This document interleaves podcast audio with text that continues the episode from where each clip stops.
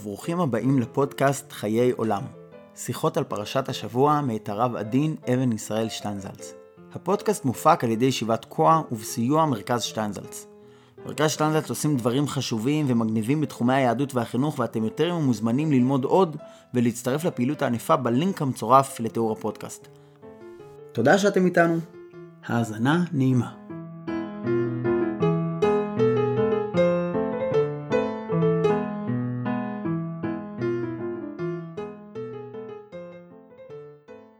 פרשת קדושים לא בכדי הפרשה נקראת פרשת קדושים. הקדושה היא ללא ספק נושא מרכזי בה, וביטויים הקשורים לקדושה חוזרים שוב ושוב לכל אורך הפרשה. אלא שיש בקדושה הזו צד מפתיע. בעוד שבספרים העוסקים בעניינה של הקדושה, ככל שמעמיקים בה היא הולכת ונעשית דבר יותר גדול, עד להגדרתה כערך העליון ביותר, או כמו שאומר המהר"ל, הקדושה היא הדבר שנבדל בעצם, מושג הקדושה העולה מפרשתנו נראה שונה לגמרי.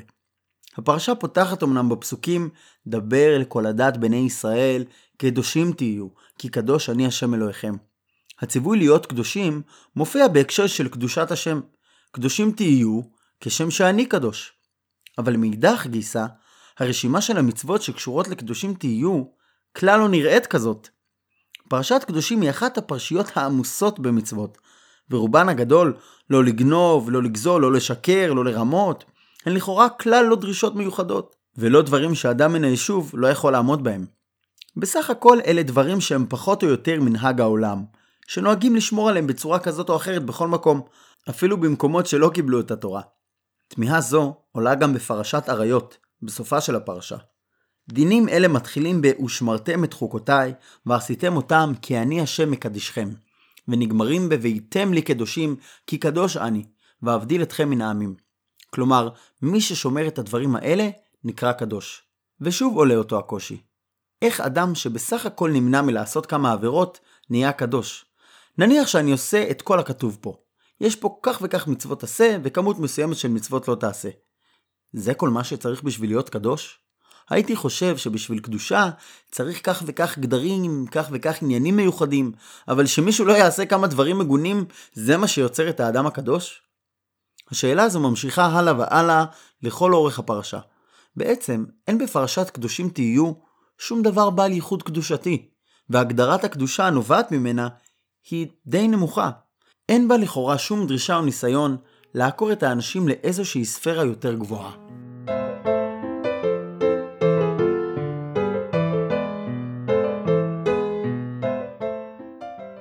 רשימת דיני העריות בפרשה שלנו מקבילה לזו שבפרשת החרמות. שם נאמר, כמעשה ארץ מצרים לא תעשו, וכמעשה ארץ כנען לא תעשו, והיא מסיימת, אל תטמאו בכל אלו, כי בכל אלו נטמאו הגויים. ותטמע הארץ ואפקוד עוונה עליה, ותקיע הארץ את יושביה, כי את כל התועבות האלה עשו אנשי הארץ אשר לפניכם, ותטמע הארץ. ולא תקיע הארץ אתכם בטעמכם אותה, כאשר קאה את הגוי אשר לפניכם. ושמרתם את משמרתי, לבלתי עשות מחוקות התועבות אשר נעשו לפניכם, ולא תטמאו בהם. בפרשת אחרי מות, הדברים האלה מוצגים כדברים מגונים שבמגונים.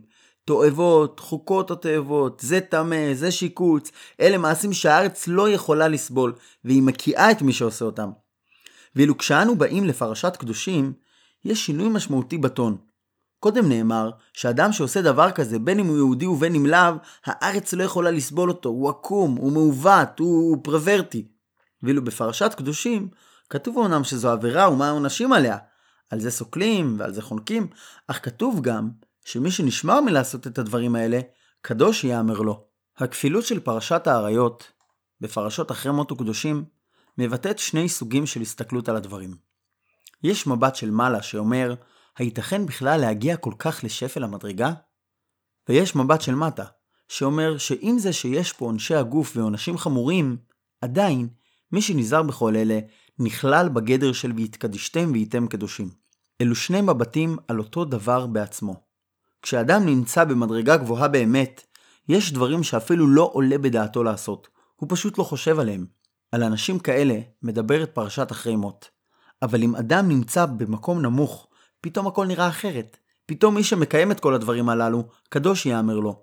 יש דברים רבים שבמקום ובזמן מסוים אינם עולים על הדעת, ואחרי זמן, בעקבות שינויים באדם או בחברה, מתחילים לראות שיכול להיות שמי שלא עושה דבר כזה וכזה, הוא אדם שמצליח לעמוד על דעתו ועל עקרונותיו.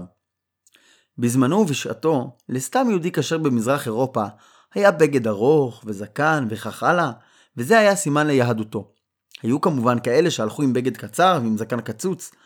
הם היו מה שקראו דייטש, כלומר גרמני. ביטוי שהראה שזה היה דבר בזוי בעיני יהודים אחרים.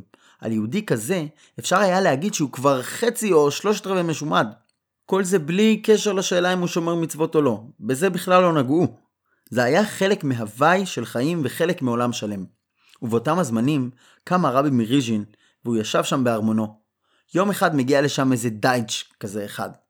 אחד בלבוש קצר, זקן קצוץ וכך הלאה. והוא הולך אל הרבי והרבי רומז שייתנו לו להיכנס ישר, בלי כל העיכובים. הוא נכנס ויושב בפנים שעות, שעות, שעות. אחר כך להפתעת כולם הרבי יוצא ומלווה אותו החוצה עד ליציאה מהפתח. זה היה דבר שהדהים את כולם. איך יכול להיות דבר כזה?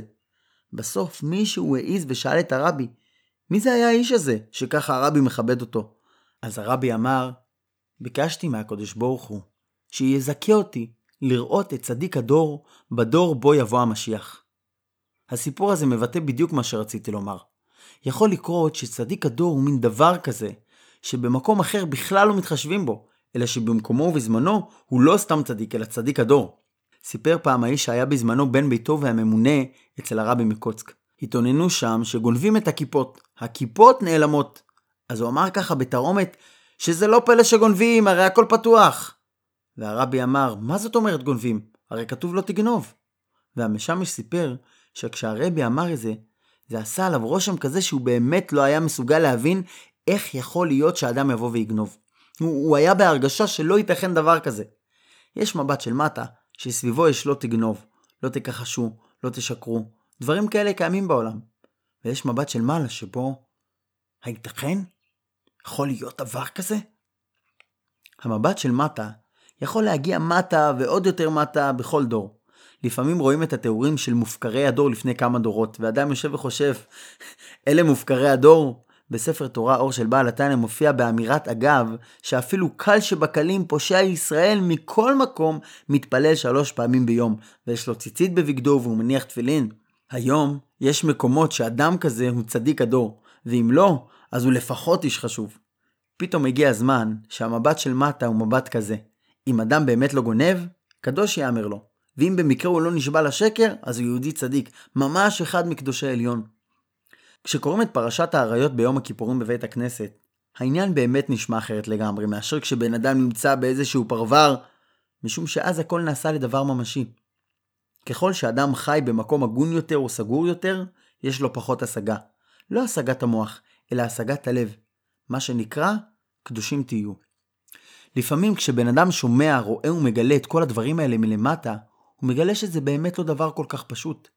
בעבר הלא רחוק, אם מישהו היה אומר שאדם מישראל ילך באיזשהו מקום, כל שכן בארץ ישראל, ויעבוד עבודה זרה, הדבר היה נשמע מופרך לחלוטין, פשוט לא מתקבל על הדעת. זה לא שאי אפשר, כל אחד יודע שזה אפשרי פיזית, ויודעים שעוד יש דברים כאלה במקומות רחוקים, אבל שאדם מן היישוב ילך לאיזה מקום, וישתחווה לעבודה זרה ויקטיר לקטורת, לא יכול להיות דבר כזה. היום, כשאני עובר על הרשימה של הפרשה מההתחלה עד הסוף, אני כבר יכול להגיד שיש מקומות שזה נמצא, יש מקומות שזה נפוץ, ויש מקומות שעושים את זה לעיני השמש. ואז פתאום נוצר מצב, שבו כל דבר נעשה לעניין של קדושים. אחרי שלושת אלפים שנה, העניין של פרשת קדושים חוזר ונעשה אקטואלי. המבט של מטה כבר לא רחוק מאיתנו. אני לא יודע איך אבותינו, או שני דורות קודם, ישבו לעצמם את כל העניין הזה של קדושים תהיו. איך הם ישבו לעצמם את הקושי הנפשי בזה שבן אדם שלא עושה את הדברים האלה הוא נקרא קדוש. אבל עכשיו, העולם כולו מיישב את הקושיות שיש בזה. עכשיו כבר יש לזה הרבה תירוצים טובים.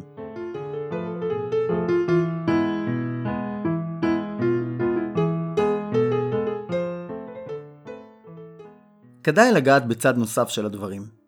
חלק אחד של אותו דבר בעצמו. כתוב בספר מיכה, מה השם דורש ממך? כי אם עשות משפט ואהבת חסד, והצנע לכת עם אלוהיך. סך הכל הרבה דברים בפרשת קדושים הם דברים כאלה. תתנהג כמו בן אדם, לא מעבר לזה. כשמדברים, לאו דווקא במבט של מטה, אלא במבט של החיים האנושיים הרגילים, על מלחמת החיים, יש לנו שני סוגים של אויבים.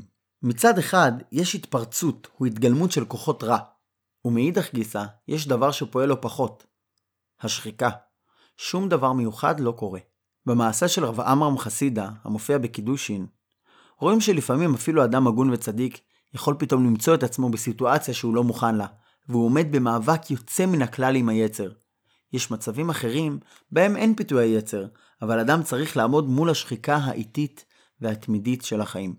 הרשימה הארוכה של המצוות והעבירות שיש פה, המאפיינות את הקדושה, היא אוסף של דברים שבדרך כלל אינם מתרחשים בתור התפרצות, אלא מצבים שאדם נכנס אליהם לאט לאט, ובכל פעם נהיה לו יותר פשוט ויותר קל להיגרר פנימה. יש אנשים שנלחצים, לאט לאט, על ידי כסף. אדם נמצא בכל פעם במצב קצת יותר לחוץ, קצת יותר דחוק. פרנסה היא כבר לא רק מילה שכתובה רק בסידור, אלא דבר מאוד מאוד ממשי ומאוד כואב. כשזה קורה לאנשים בבת אחת, לפעמים הם עומדים בזה, אבל לא תמיד זה קורה בבת אחת. אם זה קורה לאט לאט, כל פעם עוד משהו יורד והולך, נהיה יותר ויותר קשה לברור באמצעים. אז העניין הזה שלא תגנובו, לא תכחשו, לא תשקרו איש בעמיתו, אלו דברים שאדם מן היישוב לא עושה אותם.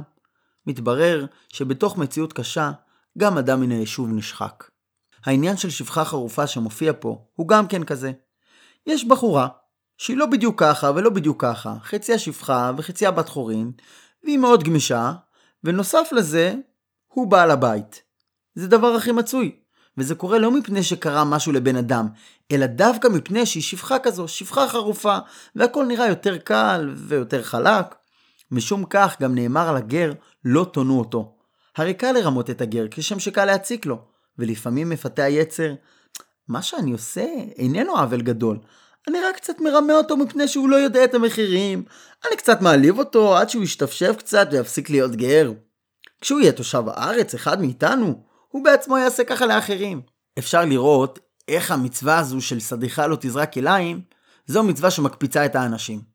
אבל אם יש חנווני שבאמת יכול לעמוד בהלכה, שלא תעשו עוול במשקל, במידה ובמשורה, אז במידה מסוימת הוא באמת איש קדוש. כבר בתוספתא כתוב על אבא שאול בן בוטנית ורבי אלעזר בן צדוק, שהיו חנוונים בירושלים שהיו ממצים את המידות. אם זה היה דבר שסתם חנווני עושה, לא היו מזכירים את שני אלה שהיו מגדולי חסידי ירושלים בזמן שבית המקדש עוד היה קיים. האם זה אומר שכל האנשים הם גנבים? לא. זה רק אומר שאני נמצא כל הזמן בלחץ חברתי של לא להיות סבון. כולם עושים ככה. כולם, כולם, אני לא. כולם גונבים, כולם משקרים, כולם מרמים. מה, אני עכשיו לא? השחיקה המתמדת, יחד עם אווירה שהדבר מקובל בחברה, יוצרים את התחושה שכשאני עושה דברים מסוימים, גדולים וקטנים, הם כבר לא נותנים הרגשה של אימה פתאומית, של מעשה עבירה. גם בפרשת עריות, כמו שנאמר אצל רבים מן המפרשים, חלק מהבעיה נובע מתוך המציאות היומיומית ומתוך הקרבה. לא מדובר על מישהו שפתאום נכנס בתוכו יצר שאינו בר כיבוש, אלא שיחסים מתגלגלים, פושטים צורה ומשנים צורה, עד שפתאום בן אדם מוצא את עצמו בדבר שהוא אף פעם לא היה מאמין שהוא אפשרי. התהליך הזה לא קורה בבת אחת וביום אחד, ולא מפני שאי אפשר לעמוד במעמסה, אלא שלעמוד במעמסה של הדברים היומיומיים זה הרבה יותר מסובך. אף אחד מהם לא יוצר עמידה על פי תהום. זוהי רק מלחמה קטנה, על דברים קטנים. אבל מלחמה שאין לה סוף. כל עוד הקדוש ברוך הוא רוצה עגלים בני שנה, אלים בני שנה, אני מוכן לתת. אבל לעשות כל מיני דברים גדולים וקטנים בכל יום, זה כבר סיפור אחר. לא לחינם נאמר, איש אמו ואביו תיראו. הרי כל מי שיש לו איזשהו ניסיון בכך, יודע עד כמה זה קשה. ולמה? מפני שאת זה עושים כל יום, ומפני שלא לכל אדם יש אבא ואימא שהם בעצמם קדושי עליון. המאבק שיש בדברים הללו הוא המאבק לקדושה. זו בעצם רשימה ארוכה של דרישות קטנות, שאף אחת מהן לא יוצאת מן הכלל, אף אחת לא מוגזמת, אבל הן חוזרות יום אחרי יום, ועצם הדרישה שלא לשבור את הסדר הזה, היא בעצמה יוצרת את המדרגות הכי גבוהות של הקדושה. אנחנו אומרים בכל יום, ואהבת את השם אלוהיך בכל לבבך ובכל נפשך ובכל מאודיך. וחז"ל דורשים בכל לבבך בשני יצריך, ביצר הטוב וביצר הרע. ובכל נפשך, אפילו הוא נוטל את נפשך, ובכל מאודיך, בכל ממונך. והתמיהה זועקת, בן אדם מוכן לתת להשם את כל ליבו, אחר כך הוא מוכן לתת להשם את החיים שלו. אחר כך אומרים לו, אתה יודע מה? תיתן גם את הכסף. איזה מין סדר יש לדברים? נתתי הכל, למה שלא אתן גם את הכסף? אלא שבכל מאודיך, בכל ממונך, זה לא שהם מעמידים בן אדם ואומרים לו, תן את הכסף. אלא שאדם עומד מול החיים המפרכים, מול הטרחה הבלתי פוסקת שלהם. אדם צריך לתת את הכסף לא בנתינה אחת, אלא להכתיב לעצמו סוג של חיים שהוא יודע מראש איך הם ייראו, ועל מה הוא מוותר. והוא צריך להתמודד עם העניין הזה לא פעם אחת, אלא בכל יום, ולפעמים שלוש או עשר פעמים ביום. מול השחיקה הזאת, מסתבר שבכל מאודיך, בכל ממונך, זה הרבה יותר קשה. ובאמת הסדר הוא נכון. קודם הולך בכל לבבך. אחר כך בכל נפשך, ואם מישהו באמת גיבור כארי וקדוש, אז הוא יכול לעבוד גם בכל מאודיך. את הארי ואת הדוב אפשר להכות. אבל מה עושים עם מיליון טרמיטים? והתקדישתם והייתם קדושים כי קדוש אני, זהו בדיוק הסוד של הגבורה. שאני מסכים לקבל על עצמי את מיליון הנמלים של החיים שבאות בכל יום ובכל שעה, מהשכמת הבוקר עד השינה, אך בו בזמן, זהו גם הפתרון לכל זה. והייתם קדושים, כי קדוש אני. אנו מכניסים את הקדוש ברוך הוא בתוך הסיפור, בבחינה של אני השם לא שניתי. הקדוש ברוך הוא לא משתנה, הוא נשאר קדוש ללא שינוי. על הקדוש ברוך הוא נאמר, השוכן איתם בתוך טומאותם. לא יש את היכולת לקיים חיים בתוך הטומאה, וגם האדם יכול ללכת בדרכיו, ולהיות קדוש כמוהו. שבת שלום.